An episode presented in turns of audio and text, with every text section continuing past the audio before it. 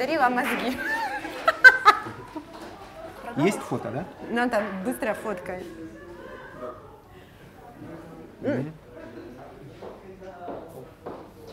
Все, отлично. Забрал. Не, правильно, конечно. Это человек, который в секунду пишет песню. Таких процентов 90. Я даже не могу себе представить. Бухнуть и не появиться на концерте.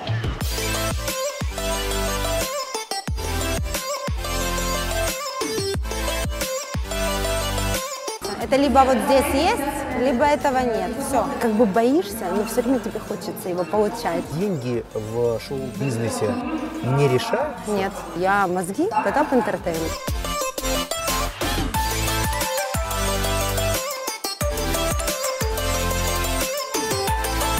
Я бы, наверное, задавила бы его. Никто это не читает. Я говорю, ну раз ты не можешь, я продам. Смотрите, это бесконечный спор. Да. Начитались книг и все. Тут можно такие слова говорить?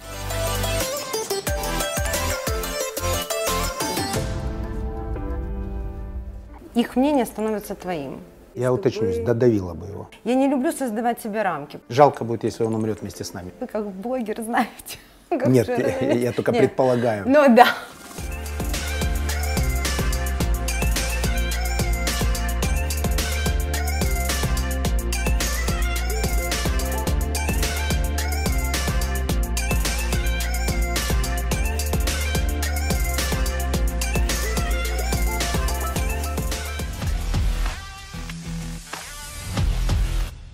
Ирина Горовая на большом семинаре после выступления перед 8000 человек сказала, что абсолютно не волнуется, никакие вопросы ее не могут взволновать после выступления перед такой аудиторией. Конечно, я вообще вчера все выдала, все страхи, все сомнения.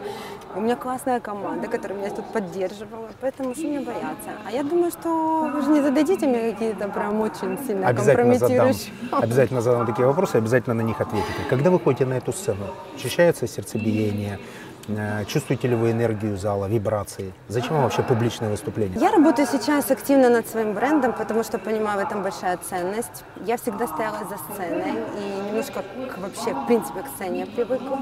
И ровно год назад я первый раз выступила. И получилось, знаешь, этот адреналин, который ты как бы боишься, но все время тебе хочется его получать. И меня подсадили на этот крючок, и я поставила для себя, знаешь, какую цель? Что я удачно выступлю на мегатренинге, ты возьмешь меня интервью, потому что я очень хотела этого. Отлично. Сильно хочешь, сильно получишь, мечты сбываются, да, у меня и так далее. Напрямую с космосом. Все сегодня сработало? Да. Канал открылся? Он открыт. Здорово. А если так все нравится, возможно, завтра сольная карьера, может быть, запоете? О, нет, у меня нет ни слуха, ни голоса абсолютно. Таких процентов 90 в нашей стране. А я трушная. Я люблю, когда, если это мое, значит, это мое. Если не мое, я на себя это не одеваю. То есть продолжать публичное выступление будете? Да, но я буду так потихонечку их уменьшать для того, чтобы повышать интерес. Я очень хочу доносить людям и делиться своим опытом, и мне кажется, это очень правильно. А личный бренд, о котором вы говорите, над которым вы так упорно работаете и тратите такое количество энергии и сил, выступая и готовясь к таким аудиториям, он как-то помогает в шоу-бизнесе? Конечно. Как? Ну, скажем так, когда изначально мы строили свою компанию, брендом был Потап. И я очень много тратила времени, чтобы сказать: здравствуйте, Ирина Горовая, которая занимается тем, всем, и, пожалуйста, откройте мне двери. Сейчас я абсолютно спокойно их открываю, меня знают.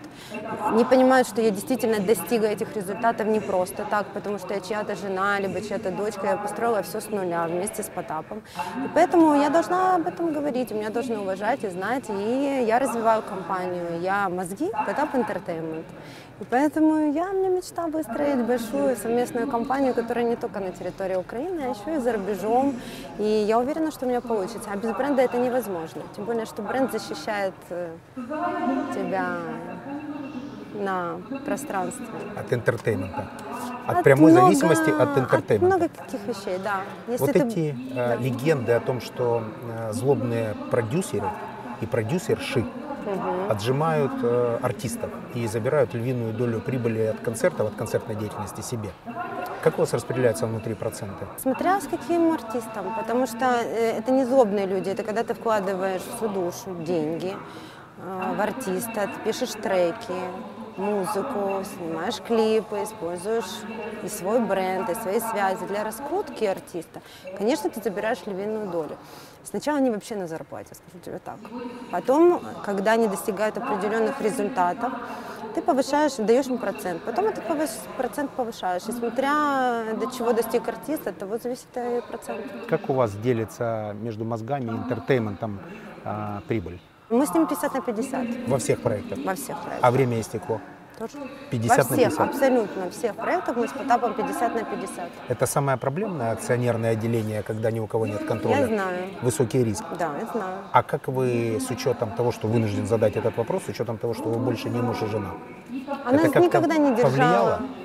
Нет, это, мне кажется, даже стало лучше, потому что мы изначально были друзьями, потом так случилось, что мы стали мужем и женой, потом мы вернулись к дружбе и партнерству. Поэтому, да, я знаю, это сложно, 50 на 50, кто-то должен быть с большим процентом, но так сложилось исторически, мы договорились, мы друг другу верим, более того, очень многими его финансовыми инструментами орудую я, и вместе с финансовым директором он мне доверяет, и для меня это самое ценное и самое важное, потому что репутацию можно долго зарабатывать, в секунду потерять, и потом никогда никакой бизнес ты не построишь ни с кем. Это какой-то прямо голливудский подход, когда там люди общаются со своими бывшими, ездят вместе отдыхать. Это ваш случай? Нет, я не езжу вместе отдыхать, тут интернет много чего пишет, я дружу действительно с первым моим мужем и с его семьей, с его мамой, потому что у меня дочка есть. Я не понимаю вообще этих ситуаций, когда люди разошлись, а потом друг другу голову бьют. Также я с Потапом, конечно, были некоторые терочки, но теперь все наладилось. И мы действительно дружим, они приходят, поздравляют меня с днем рождения. Мы не ездим отдыхать вместе, но иногда пересекаемся. Вот последний раз, да, мы пересеклись в Мексике, даже вместе в самолете дружно с семьей летели. Люди нас фотографировали, думали, что мы немножко сумасшедшие, но это нормально. Это же лучше, чем люди расходятся, а потом делят детей, ссорятся. Это вообще, я считаю, абсолютно не цивилизованно. Те люди, которые нас смотрят, бизнесмены, предприниматели, что посоветуете человеку, который собирается стать бизнесменом, продюсером в попсе? Уже попса – это не обидное слово? Нет, вообще не. В поп-культуре. Да. Что посоветуете? Ну, это странный вопрос, потому что если он бизнесмен, значит, у него есть какой-то бизнес, и лезть в попсу я бы не рекомендовала. Как инвестиции сейчас, это незащищенная история, поэтому инвестировать просто бизнесмену и быть спящим инвестором в этом бизнесе я бы не советовала. Если человек хочет стать продюсером, для того, чтобы быть продюсером, нужно хорошо разбираться в этой сфере. Ну, это мой подход. Я, если что-то делаю, я делаю это, во-первых, стараюсь навсегда, во-вторых, с подходом таким, чтобы не так нахвататься и что-то делать. Я точно погружаюсь во все проекты, в которые мы добавляем к себе. Поэтому нужно пройти определенный путь для того, чтобы быть профессионалом. Потому что здесь так много нюансов и так много построено на доверии, на творчестве, на чуйке, как ни поразительно. Хотя, наверное, и в каждом бизнесе, но с творческими людьми работать мега сложно. Они могут просто, скажем, бухнуть и не появиться на концерте. У нас такого не было, но есть такие случаи. Поэтому здесь так тонко нужно настроить свои шарики и ролики, чтобы это все получилось. Свои или артисты? Свои и артисты. А это как-то взаимосвязано? Ну, конечно. Здоровые шарики и ролики у продюсера, да, гарантируют появление вовремя артиста на всех концертах? Да. У нас просто немножко такой индивидуальный случай. Во-первых, у нас сначала это был семейный бизнес, и, по сути, я не продюсировала, мы вместе с Потапом продюсировали группу «Потап и Настя».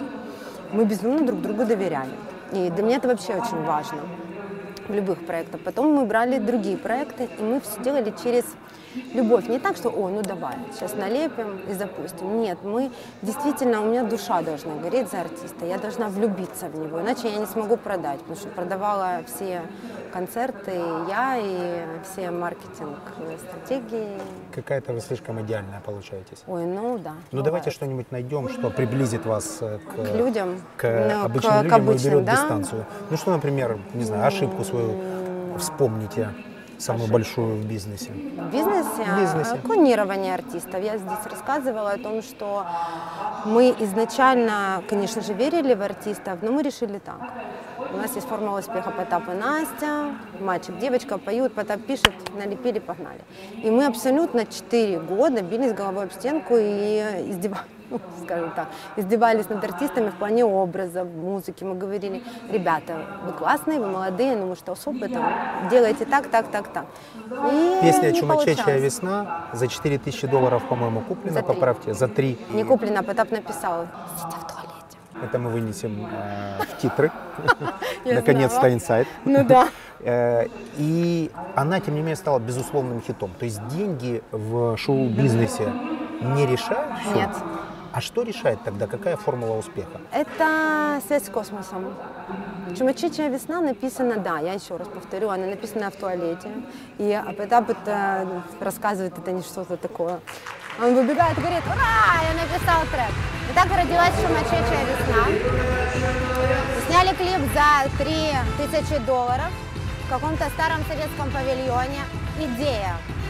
Вот она была важная. Мы спланировали популярных артистов. Настя спела с абсолютно неподвижным лицом, как раньше артистов заставляли петь, и это разорвало.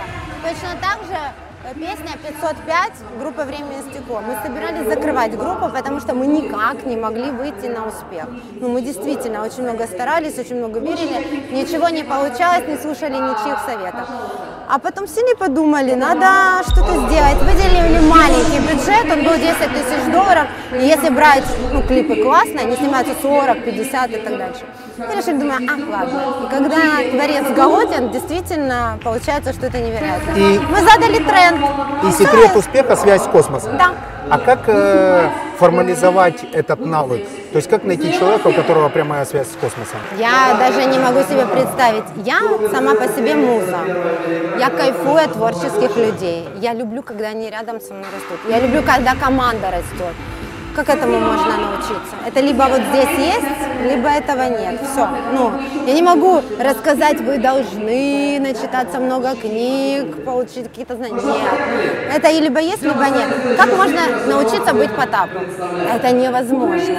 Это человек, который в секунду пишет песню. Я ему говорю: так, слушай, я тут выступал, пожалуйста, напиши мне так на минуту какой-то трек. Он через 15 минут присылает, говорит: раз, вот на тебя, пожалуйста. Как это можно научиться? Либо есть, либо нет. Мы когда с ним познакомились, он говорит: не обращай на меня внимания, я цветок, я общаюсь с космосом. Мне твои вот эти закрытые створочки, носки, которые валяются, пожалуйста, не надо. Я его не трогала. Ну, как не каждая женщина может. Вы дали ему творческую свободу. Да. И он реализовался. Да. О том, как этим заниматься профессионально, поговорим завтра в офисе обязательно. Спасибо, Big Mani, Ирина Горовая. Спасибо. 5 апреля всех ждем на Big Mani форуме. Киев, дворец спорта, более 8000 человек. Практики на сцене, сильные предприниматели. Будут крутые кейсы, примеры из американского, немецкого, европейского, израильского бизнеса. Мы серьезно готовимся и хотим сделать это мероприятие не только очень качественным, в смысле подачи контента, но и максимально энергетическим и интересным.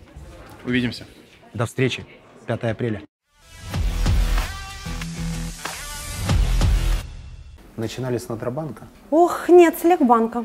А как используете навыки, которые там приобрели в сегодняшней деятельности? Я абсолютно практически все использую то, что я научилась в банке. Потому что я начинала с НИК-банка, это был акционерный капитал и акционеры, соответственно, это общение с сильными мира сего. И нужно было прийти и рассказать, почему не правы, смотреть в глаза и не бояться. Этому научил меня еще свекр. Потому что, когда ты боишься начальника, либо руководителя, либо инвестора, у тебя никогда ничего не получится. Потом был NadraBank, это было подразделение по работе с VIP-клиентами, это та же история. Также я видела бизнес с разных сторон. Мы занимались и проектным финансированием, и кредитами, и карточками, и всеми видами банковских операций. Потом я работала в, сейчас это Platinum банка, был Международный ипотечный банк. Потом я строила рассрочку, у меня было в подчинении 700 человек, соответственно, я приобрела опыт руководителя и понимала очень многие процессы. Программа о бизнесе. Посоветуйте людям перед тем, как начинать собственный бизнес, работать в больших корпорациях. Это чему-то учит? Да, это учит, безусловно. Конечно, есть талантливые люди, которые и в 13 начинают свой бизнес, и потом идут, и никто им не нужен. А есть люди, которым все-таки нужно получить опыт в какой-то большой структурной компании, и потом это все применять в своем бизнесе. Мне это очень повезло, потому что я работаю с 90% творческими людьми, и нужно понимать, как им доказать, что все-таки структура и системность – это очень важно, потому что они немножко из другого мира. Структура и системность – это другое название дисциплины? Ну, наверное, это, да, это, наверное, дисциплина, и, в принципе, у нас это выполняют, у нас есть операционный директор, который старается следить за тем, чтобы процессы были выполнялись, а на творческих людей это невозможно повесить, поэтому мы так… Знаете, вот так стараемся, как мамочки и папочки, их водить и держать в каких-то рамках. А дисциплина важнее мотивации? Наверное, должна быть… Ну, дисциплина нет, это не совсем применима. Вот та дисциплина, которая в каждом бизнесе. Пришел на 9, ушел там в 6. У нас люди приходят и в 11, иногда работают дома, иногда работают где-то даже в отпуске. Вот. Главная мотивация, а хорошо замотивированная команда – это классно подобранная команда. Дисциплину не рассматриваем вообще. То есть, если есть мотивация, дисциплина не нужна? Я не могу так однозначно сказать, потому что наш бизнес отличается от любого другого бизнеса. Ну, есть отличия. Но мне кажется, дисциплина тоже нужна, она не жесткая. Люди жесткой дисциплины не бывает, по-моему. Есть дисциплина, либо ее нет. Ладно, хорошо, нет. Дисциплина – это не самое важное. Мотивация? Мотивация. Основная фраза вашей корпоративной культуры тут, в… вашей группе? Мы никогда не останавливаемся, достигнуто, мы идем вперед. Она как-то формализована на стенах? Знаете, сейчас… есть такой плакатный тип, заходишь в организацию, там, да, наша миссия удовлетворять, да, потребности, да, клиента и так далее. Никто это не читает? Это очень модно, это никто не читает, главное, чтобы это жило внутри, и мы сейчас, в принципе, работаем над тем, чтобы как-то это прописать. Но на самом деле, мне кажется, если оно не живет внутри, оно никак не пропишется. Вот главная фраза вашей компании? Я же говорю, ничего не… Никогда ни на чем не останавливаемся? Нет. То есть мы ждем новых проектов? Конечно. Роль мужчины в жизни женщины-предпринимателя. Он какой должен быть, этот парень? Ох, это сложный вопрос. Мне кажется, мужчина должен быть сильным, потому что если женщина-предприниматель, она очень сильная, поэтому…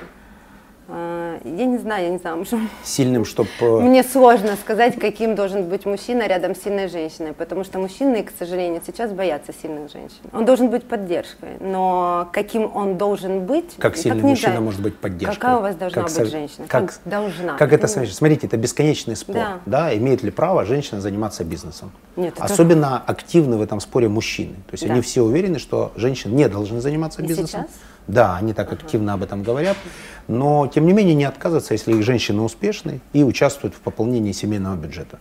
Как это совместить? Довольно сложное занятие. И, в общем, аудитория процентов на 50 у нас состоит из женщин. Угу. Так вот, они, двигаясь в бизнесе, хотят не потерять семью, хотят не потерять время с детьми, хотят не потерять в качестве семейной жизни. Так вот, каким все-таки должен быть мужчина, повторю вопрос, у успешной женщины-предпринимателя? Вообще допускается формат или конструкция, когда женщина более успешна, чем мужчина, больше зарабатывает? Когда она глава семьи, например, когда она принимает решения? Мне кажется, это то, как складывается у каждого человека по-своему. В связи с тем, что у меня было 2 брака, я партнер с каждым, со вторым, мы партнеры со вторым моим мужем, с первым мы дружим. Сказать, чтобы у меня был мужчина менее успешный, чем я, не могу. Я бы, наверное, задавила бы его. Я хочу, чтобы мой мужчина был успешный. И я чтобы… уточнюсь, додавила бы его. Такое слово, да? Нет, почему додавила бы? Просто придавила бы. Придавила бы. Да. Вот. Мне кажется, мужчина будет чувствовать себя рядом с женщиной свободной, не будет ее давить и говорить, ты работай, ты не работай, если он самый успешный, самодостаточный. И мне кажется, что тогда успешный брак, когда супруги партнеры. И, как правило, это происходит в зрелом возрасте, когда они находят друг друга, потому что они уже прошли определенный путь, они заработали какой-то свой капитал, личность, поработали над собой, нечего уже друг другу доказывать. Тогда это может сработать. Поэтому для меня мужчина – это не какой он должен быть, я не выбираю в магазине манекен. Я или сложилась, или не сложилась. Воспитание детей. Времени хватает? Да. Как планируете свой день? Это тоже важный вопрос, потому что вчера мы с вами разговаривали на семинаре. У меня не проходит ни одного семинара, чтобы не был задан вопрос, как спланирован день и как сделать так, чтобы времени хватило на все. Вот, к сожалению, вы, наверное, не успели послушать мое выступление. У меня были родители и были дети. Моя дочка, вот она стоит, она работает вместе со мной. Поэтому я рада этому очень, ей нравится, и она ближе ко мне. Мой сын всегда меня поддерживает, и он тоже некоторым родом работает, он блогер, и мы ему помогаем. Мы всегда, ни разу я в своей жизни не отдыхала без детей, какие бы у меня там не были перетрубации. Каждый вечер мы собираемся вместе, у нас традиции есть, у нас обязательно на ночь обнимашки, потому что должна энергетика быть передана детям. Мы обсуждаем наш день, обязательно мы ездим в отпуск и проводим там максимально свободное время. Мы в выходные утром выходим и завтракаем, особенно сейчас, когда тепло и зима похожа на европейскую, нужно прогуляться, мы стараемся. То есть максимально я стараюсь проводить с детьми время, причем для меня не количество, а качество. Я бы назвал эту зиму по-другому, не европейской. Ну, другим словом. Ой, я вот некоторых вещей не касаюсь и вычеркиваю в жизни, если бы о чем-то другом. Но дети видят нас, когда не видят нас в отпуске, то не кажется ли вам, что у них складывается такое стереотипное мышление о нас или стереотипные выводы? О том, что мы бесконечно только отдыхаем, летаем в Мексику, летаем куда-то в Исландию, и они не понимают, как на карточке берутся деньги. О чем я? Да.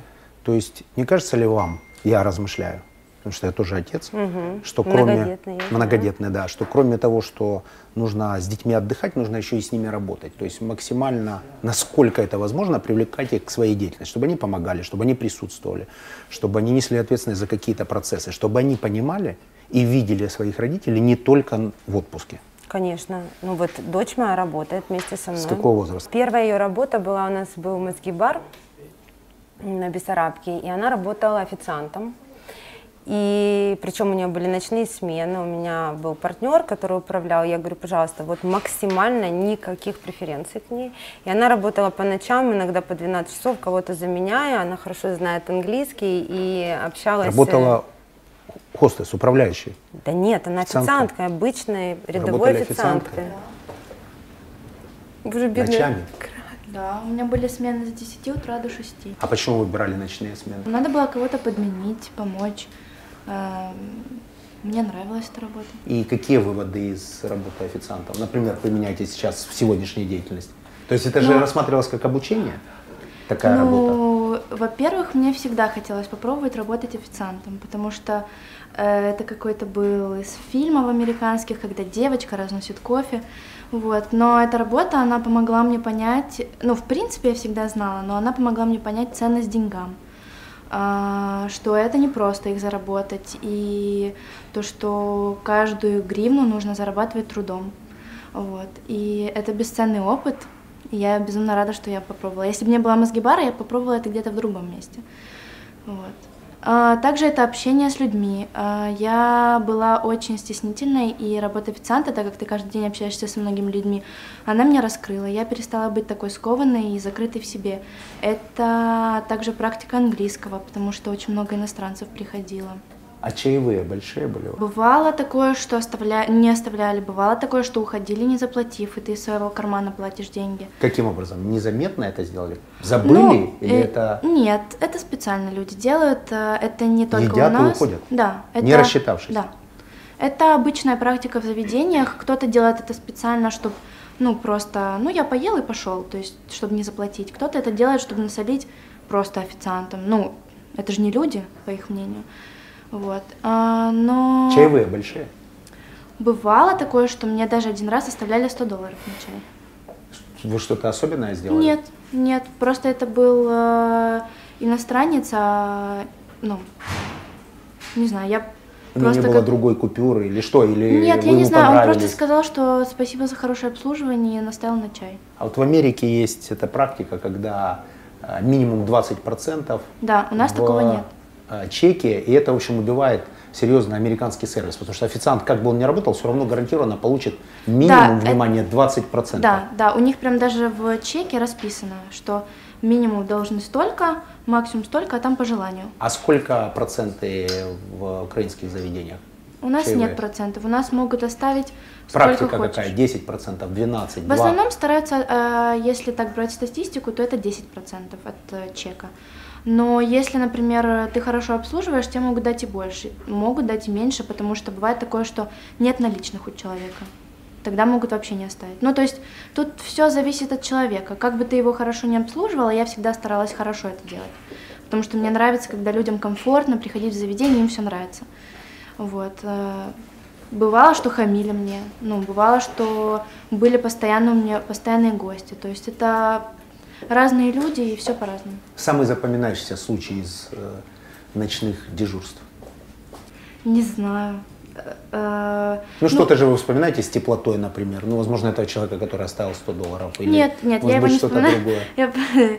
Ну, у меня была семейная пара, которая пришла ко мне один раз, и я им очень помогла, потому что там ребенок, он все поразливал, я все помогла, убрала, они сказали спасибо, но у них не было денег, чтобы отставить на чай. Но я это не восприняла. А потом, через месяц, они пришли вновь, они меня узнали, и с тех пор они стали моим постоянным гостем, и даже до сих пор я с ними, ну, в коммуникации общаюсь. Здорово. То есть трудотерапия, в вашем понимании, это хорошо? Это абсолютно хорошо. Дети должны начинать работать пораньше, да, чтобы ощущать абсолютно ценность денег. Особенно если, ну, ты из достаточно богатой семьи, ну, я говорю не о себе, я просто говорю, что можете если так ты смело из богатой, сказать и о себе. Если ты вот просто не из богатой, а обеспеченной, назовите. Да, из обеспеченной. Хорошее просто слово. Сейчас очень много детей, мажоров, которые только то и делают, что разбрасываются деньгами. Это моя тачка, там только то и делают, что курят кальян или что-то там еще делают. Вот. И они говорят, это все мое, это я, это моя машина, я купил мой бизнес, хотя кто-то без родителей. Никто. А если бы их на ночную работу официантом, как вы думаете, они приземлились? Может, не за один день, но эта работа, она помогает понять очень много.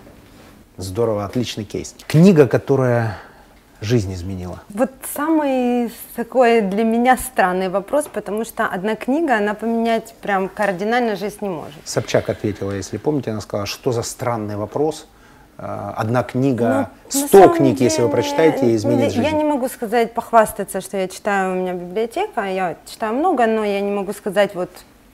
Но, допустим, та книга, которая, как ни странно, это не будет звучать абсолютно рекламной кампанией, я Пентусевичу рассказывала, я когда-то прочитала «Действуй, 10 заповедей успеха», и у меня есть способность читать книгу и вынимать оттуда зерна, которые я потом применяю. И там было про то, что если вы не можете закрыть рот и не кушать, то чего вы можете в этой жизни? Я очень много курила, потому что у нас были съемки, у нас постоянно 24, и можно было выкурить за день 2 пачки. Я очень хотела бросить курить, не знала как.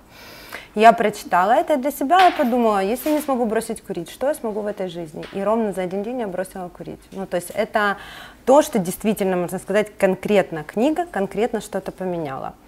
А человек формируется путем общения, путем опыта, путем работы, путем прочитки книг, просмотра передач, общения, нахождения в каких-то сообществах, и тогда он постепенно меняется. Нет людей, которые в день меняются. Ну, или это что-то должно произойти такое, ну, серьезное. У меня, к счастью, такого не было. У меня постоянно, вечно что-то происходило. Поэтому. Вы бизнес-вумен, и вы миллионер.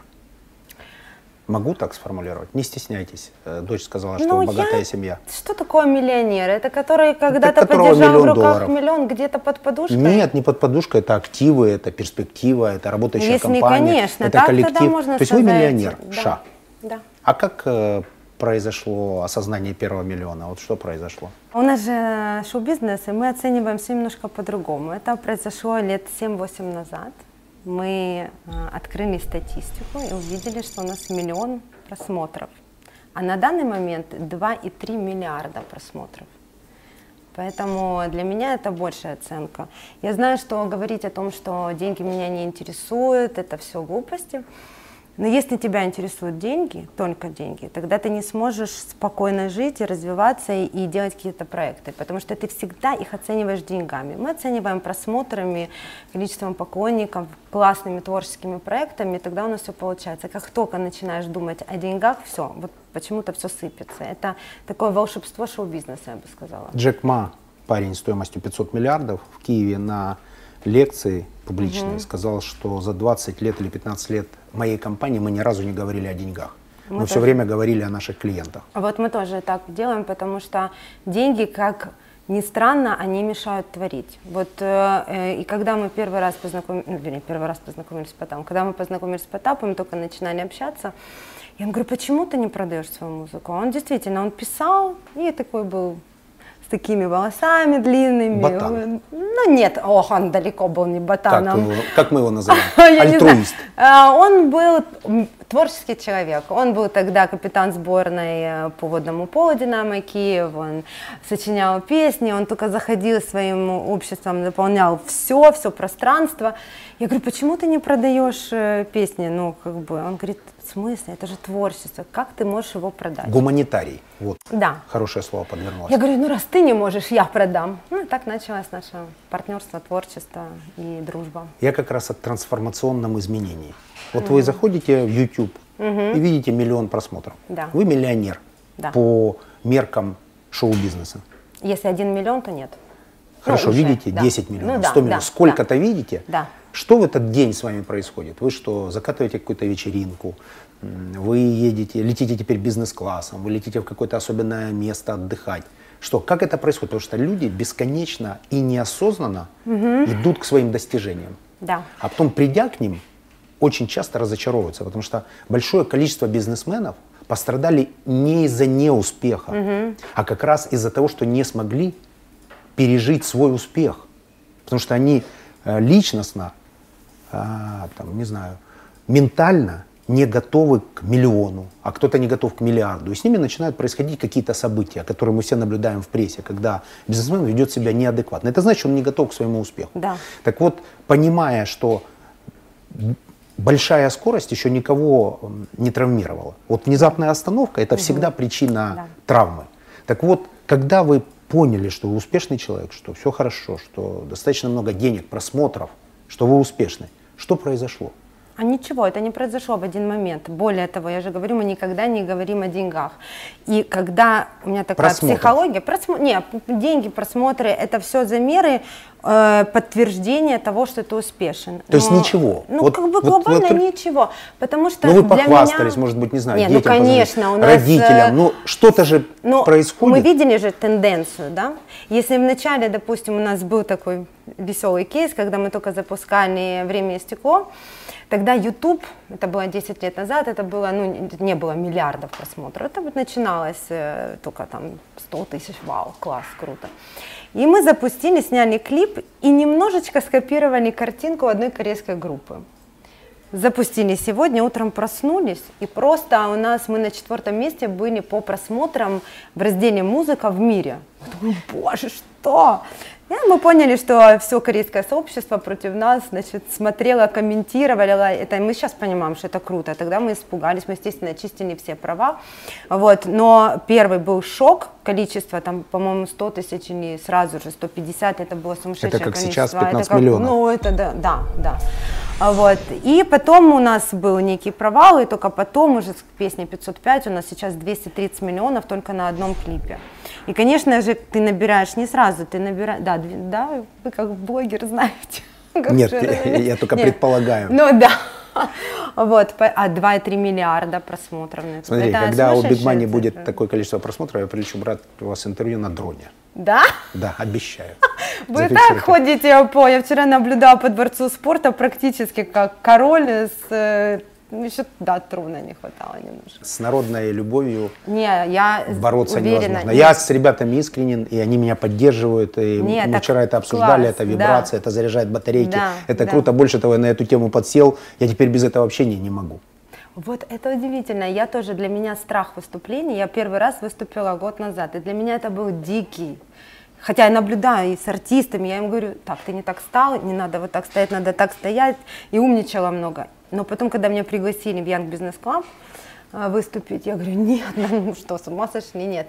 И я переборола себя, я дико нервничала, но потом рассказала свою историю, она действительно для очень многих интересна, потому что я и бизнес, и шоу-бизнес, и у меня личная история интересная, и много инсайтов, и я мать, и успех, и все остальное. И поэтому стали приглашать, и вчера для меня это было, ну прям вот, такая точка, которая да. А вы знаете, что у меня есть доступ к результатам голосования людей, которые смотрели, ага. И вы в тройке самых успешных спикеров. Вчера? За 2 дня.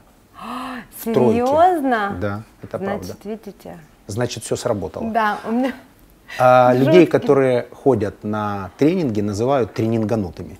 Да? Сейчас новый термин. И сейчас большой хит по этому поводу. Те, кто не попал, у кого денег, возможно, не хватило, они пишут, что вы туда пошли, зачем этот инфобизнес, что вы там слушаете, зачем вы их слушаете, зачем вы слушаете этих миллионеров, миллиардеров, которые вам рассказывают, как жить, вы и так сами все знаете, и ничего это вам не дает.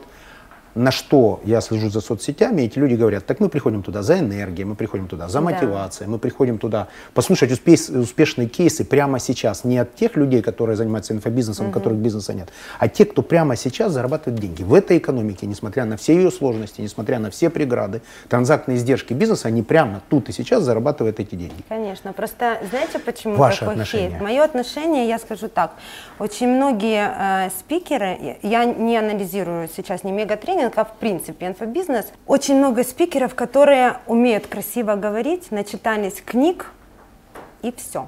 Вот если копнуть дальше, у них нет бизнеса, инсайтов или еще что-то.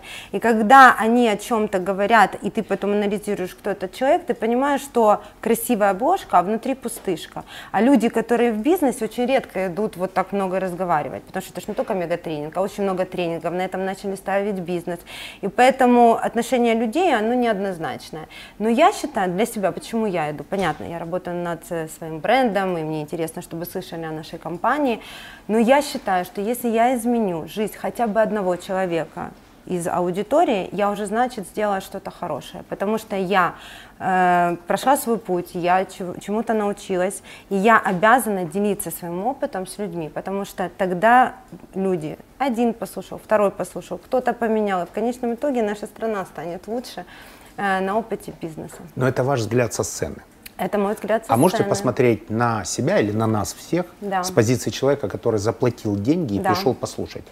Я считаю, что да, они заряжаются. Я вчера смотрела сторис, которые меня отметили, никогда в жизни столько не отмечала, даже после премии, и все писали, ты нас так вдохновила, боже мой, ты так рассказала историю, действительно можно, как это дружить с 2 мужьями, я возьму этот опыт, да, несу, то есть я несу тот опыт, который ты не прочитаешь в книжках. Жалко будет, если он умрет вместе с нами, этот опыт. Конечно, нужно поделиться, и если я заряжу какую-то семью после развода, не ссориться, а созидать, это будет круто. Если я научу кого-то не бояться, верить в свою команду, не бояться потерять нелюбимую работу, а заняться чем-то любимым, он сделает что-то уникальное, это же круто будет.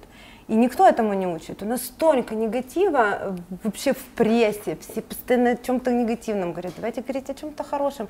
И если я говорю о чем-то хорошем, кого-то заряжаю, это же круто. В каком количестве историй вас отметили в Инстаграме? Там есть счетчик? А я не знаю. 99, 99, 99, а потом я уже потерялась, я классно, не знаю. Сколько. То есть около 1000 историй? Ну, наверное, да. А вот сейчас это время такое, что бизнесмены, которые раньше были практически не публичны, как максимум, они давали интервью журналистам, и те озвучивали свой взгляд на этого человека через свои подготовленные там, или отредактированные материалы. Сейчас бизнесмены фактически превратились в рок-звезд.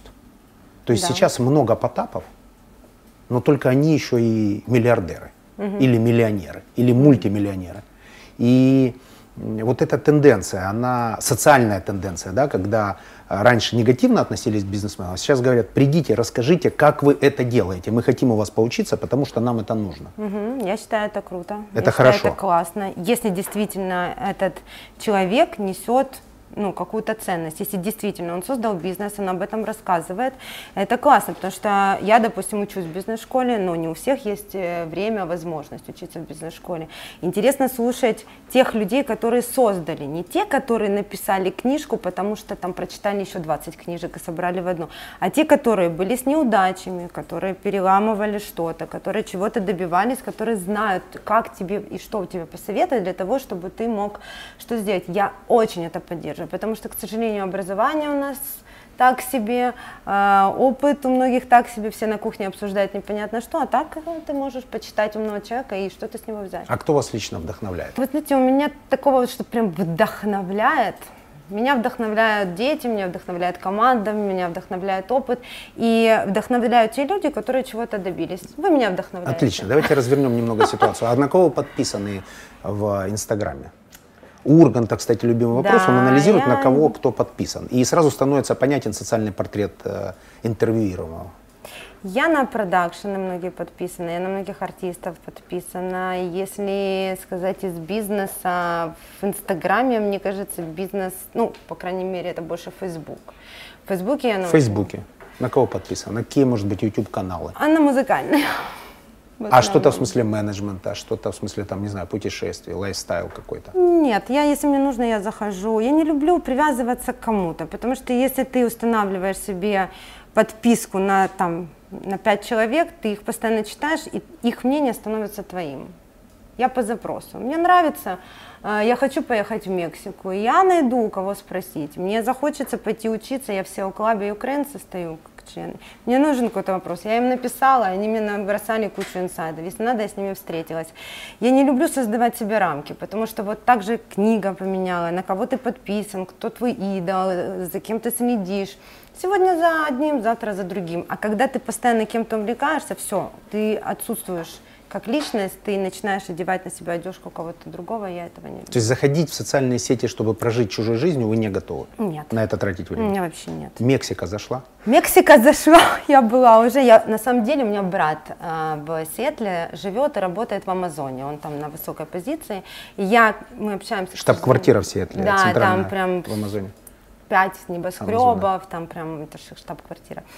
Я обычно стараюсь, мы мало очень общаемся, на Новый год ехать к нему, и, соответственно, там уже по тому побережью мы заехали с детьми, я ему Лас-Вегас показала. Мама увидела прям вот такую грудь, чуть прикрытую, говорит, о боже, у меня же половое созревание, класс. Вот, мы заехали в Лос-Анджелес, а потом в Канкун, а я такой человек, любящий порисковать. Решила, я вейк, серф люблю очень, и думаю, так, ну на доске, там как раз такое побережье, и волны были классные, думаю, заберусь.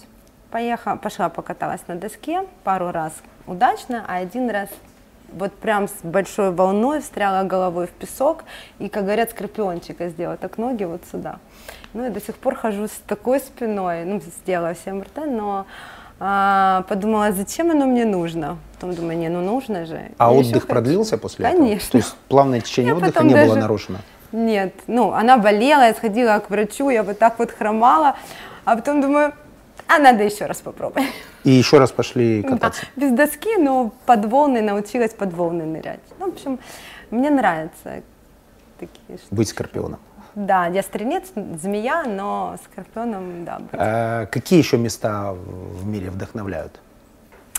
Где батарейки заряжаются? Потому что отдых в жизни каждого человека, живущего в напряженном графике, но вот эти секунды должны быть распланированы, я так считаю, как выход в космос у космонавта. Потому что дорога каждая секунда, если ты не в офисе, ты отдыхаешь, ты должен максимально зарядиться, прочитать, не знаю, возможно, умную книгу, может быть, просто интересную. Я, например, в последнем... на своем новогоднем отдыхе, сейчас в Майами, неожиданно открыл Зощенко, Михаила Зощенко. Вот такой писатель, который, в общем-то, всю жизнь был рядом со мной, я предполагал, что это такой сатирический писатель, а у него есть совершенно гениальные рассказы. И я... Надо себя запомнить, я запишу, как вы говорите, это, да? Да, зафиксируем. Да. Это художественная литература, это при том, что я взял с собой книгу «Поведенческая экономика», у меня так и не дошли руки до нее, потому что я решил дать себе возможность максимально отдохнуть, и я вовлекся в Зощенко. Больше того, от Майами там, 1,5 часа до Канкуна или второй курорт, который там сейчас... Тулум, который сейчас просто... Меня с детьми не пустили, там все эти... Да, разрывает рынок. Постарше, да. И я не полетел, ну, потому что я так вовлекся, вот меня увлекает литература, не знаю уж, хорошо это, плохо, не буду давать оценки, просто я открыл и пропал на неделю. То есть там... Класс, есть книги, которые... 80% моего времени были связаны с тем, что я читал эту книгу. А вот как вы, какие места еще, как вы проводите отпуск? Я по-разному, у меня нет привязанности к чему-то, вот мое любимое место, я не люблю ездить в одно и то же место и стараюсь менять страны. То, что вот мне на тот момент, в тех, с скажем так, ситуациях, наверное, не знаю. Мне очень запомнилось Мальдивы, потому что там первый раз мой сын мог пойти в детский садик сам, и не надо было с ним возить. И я делала вот так дзен, я начала медитировать, я погрузилась сама в себя. Вот это вот состояние, оно влюбило меня в эту страну. Я не был на Мальдивах, говорят, что это как пионерлагерь. Это как... Туда нужно ехать парочками, тогда ты предоставлен только себе. Но ничего, можно там найти, когда семейно ездишь, я с детьми всегда езжу, мы ныряли, я научилась там нырять с аквалангом, медитировать. Если брать прочитанные книги, сейчас из-за того, что я учусь в МБС, нам дают вот такие экипы, но то, что мне запомнилось, 48 законов власти и каменное лицо, черное сердце, это вот очень такие, то, что сегодня, сейчас мне необходимо. Вот это две книги, которые, ну, мне прям очень зашли. Задам вопрос. Татуировки. А, пожалуйста. Ну и... Вы за? Ну, у детей. Как я могу быть... Возможно, нет, говорите неповторяемые ошибки. У нее свои ошибки. И вы не можете быть успешным бизнесменом, и на вас ваши дети, наверное, же смотрят, и вы для них авторитет. И сказать, что я классный бизнесмен, а ребенок смотрит и говорит, нет, мне это не нравится, я пойду быть художником. Как правило, дети, смотря на родителей, они что-то от них берут. Тем более, мне очень нравится, когда на девочке татуировки. Вообще, мне нравятся татуировки. И сын наш говорит, наш, боже, мой. Ну, наш, да. Он говорит, я хочу вот здесь на шее. А у мальчика когда татуировки, боже, это так сексуально. И на ногах. Тут можно такие слова говорить? Да, это очень бизнес-ориентированная аудитория, и такое говорить нельзя. Бизнес-ориентированная аудитория за свободу. Отлично. Им деньги нужны, чтобы быть свободными. Класс. Татуировки – это свобода. А зачем тогда ограничивать детей? Это свобода. Задаю вопрос. Я считаю, что детей нужно направлять, но ограничивать их нельзя. И я... Почему у нас очень близкие отношения? Вот все, если почитать интернет или посмотреть... Ну, вы, наверное, на меня не подписаны. Вот. Кто что пишет, я для людей, я мама и бизнес-вумен. И такие отношения, как у меня с детьми, это очень большая редкость, по крайней мере, так пишут. Инстаграм, Фейсбук? У меня Инстаграм и Фейсбук. Где правильные тексты? Лучше в Инстаграм, там жизнь. Прямо да. Сразу исправим эту ошибку. О, класс. Потому что я на вас подписана. Плюс один подписчик. К 135 тысяч. Вот я. Подписаться. Подписаться. Вот, и, ну, то есть здесь видно, здесь меньше бизнеса. Подписывайтесь, Инстаграм визуально красив, это важно. Что важнее, путь или результат? Можете об этом написать следующий свой пост, а сейчас ответить устно. А, да, но я могу потом передумать. Меня процесс увлекает.